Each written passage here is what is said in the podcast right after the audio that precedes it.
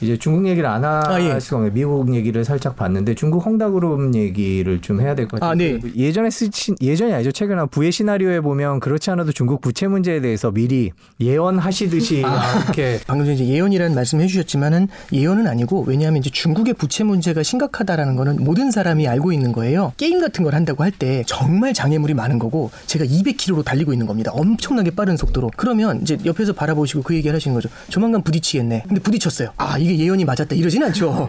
그러니까 누구나 예상할 수 있는 케이스죠. 이 얘기는 뭐냐면 중국의 부채가 워낙에 많다는 건 작은 이벤트에도 크게 흔들릴 수가 있다라는 겁니다. 중국 같은 경우는 연초에 부동산 가격이 굉장히 많이 뛰었어요. 네. 부동산 가격이 많이 뛰었었을 때는 제일 큰 문제가 이런 거죠. 향후에 부동산 가격이 떨어졌을 때 생길 수 있는 문제가 있습니다. 버블 붕괴에 대한 우려도 굉장히 커지죠. 그러면 사전적으로 선제적으로 부동산 가격의 상승을 갖다가 막아줘야 돼요. 중국에서는 완전히 이제 입장을 바꾸게 됩니다. 그래가지고 부동산 시장 쪽에 대한 규제를 강화하고요. 유동성 공급을 줄이는 정책을 썼죠. 계속해서 부양책을 쓰다가 이걸 뚝 끊어요. 네. 그럼 어떻게 되냐면 동시에 쓰러지는 게 아니라 약한 애들부터 먼저 흘러 이제 쓰러지기 시작을 하겠죠. 네. 감기 기운이 막 이게 돌면 폐활량이 약한 애부터 이제 뭐 이제 의학적인 건 아니겠지만 네네. 이제 그런 애들부터 이제 좀 쓰러지기 시작을 하는데 그런 거 우리는 약한 고리라고 표현을 하는데 그 중에 대표적인 약한 고리가 부채가 많은 기업이 되겠죠. 네. 부채가 많은 국영 기업이 아니라 부채가 많은 민영 기업이 될 겁니다. 네. 중국은 국영 기업이라는 표현이 있 으니까요. 그럼 부채가 많은 민영 기업이 어디 있을까라고 했었을 때 아까 전에 말씀해 주셨던 헝다라는 단어가 눈에 딱 들어오기 시작을 하는 거죠. 헝다의 사태를 헝다라는 기업을 통해서 바라볼 거냐 아니면 부동산 시장의 둔화 속에서 나타나는 첫 번째 희생양이라고 약한 고리라고 바라볼 거냐 헝다 같은 케이스를 이제 좀 조금 이제 크게 바라보시는 분들은 제2의 리먼 사태다라고 네. 이제 이- 해석을 하시는 분들도 있는데 리먼 사태는 사실 리먼이 파산할 거라고 생각한 사람이 많진 않았어요 그때 당시에 중국 당국에서도 어느 정도는 인지를 하고 있어요. 네. 그럼 이제 뭘 통해서 알 수 있냐면 옛날에는 뭔가 문제가 생기게 되면 그 기업 자체한테 유동성을 지급을 해줘가지고 살리려는 노력을 했는데 지금은 어떠냐면은 중국이 아까 이제 긴축을 했다고 말씀드렸잖아요. 자금을 안 뿌려주다가 최근에 자금을 막 뿌려주기 시작을 해요. 근데 헝다한테 주는 게 아니라 시중에 유동성을 공급합니다. 이 얘기는 뭐냐면 시중에 방어막을 만들어 놓는 거죠. 버퍼라고 하죠. 아. 시중에 버퍼를 만들어 줍니다. 네. 그리고 헝다가 파산했었을 때는 어떤 식으로 움직여야 되는지 그런 조치 사항 같은 걸 얘기를 해줘요.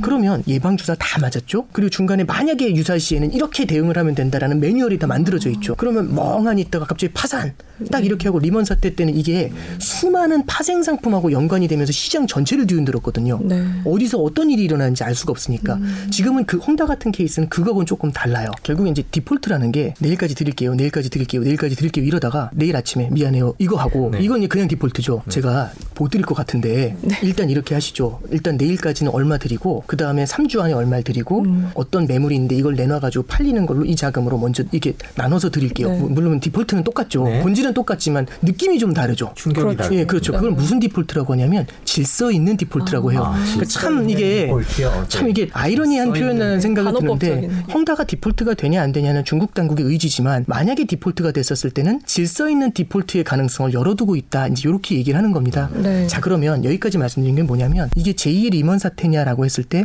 그런 정도의 파급 효과는 아닌 것 같다. 네. 선제적으로 알고 있다라는 게 포인트가 된다는 말씀드렸어요. 네. 그럼 아무런 문제가 없네. 그게 아니죠. 과거에는 중국 당국이 경기 둔화가 나타나면 부동산에 계속 자금을 밀어주면서 이걸로 성장을 만들어 왔어요. 네. 근데 지금은 중국 당국의 스탠스가 조금 바뀐 겁니다. 음. 약간 표정이 예전에 항상 웃으셨던 분이 갑자기 제가 가서 뭐 말만 뭐 좀 주세요 하면 항상 웃으시면서 주셨는데 말을 걸었는데 얼굴이 냉담하세요. 그러면 저뿐만 아니라 뒤에 있는 부동산 기업들도 어 이런 느낌을 받겠죠. 긴장하겠죠. 그러면 수많은 부동산 관련 기업 중에 얘만 있는 거냐 아니면 다른 약한 고리가 존재할 수 있는 거냐 이제 이게 이슈가 되는 거고 약한 고리가 더 많다라면 부동산 시장 쪽의 성장을 앞으로 담보하기가 어려울 수가 있죠. 저희가 뭐 속된 말로 땅 판다 이런 얘기를 하는 건데 결국에는 중국에서도 부동산 개발 같은 것들을 통해 가지고 경기 부양책을 많이 써왔었죠. 네. 네. 그럼 이쪽을 통한 경기 부양책, 이걸 통한 성장의 재고가 앞으로는 조금은 좀 어려워지지 않겠냐 이런 생각이 듭니다.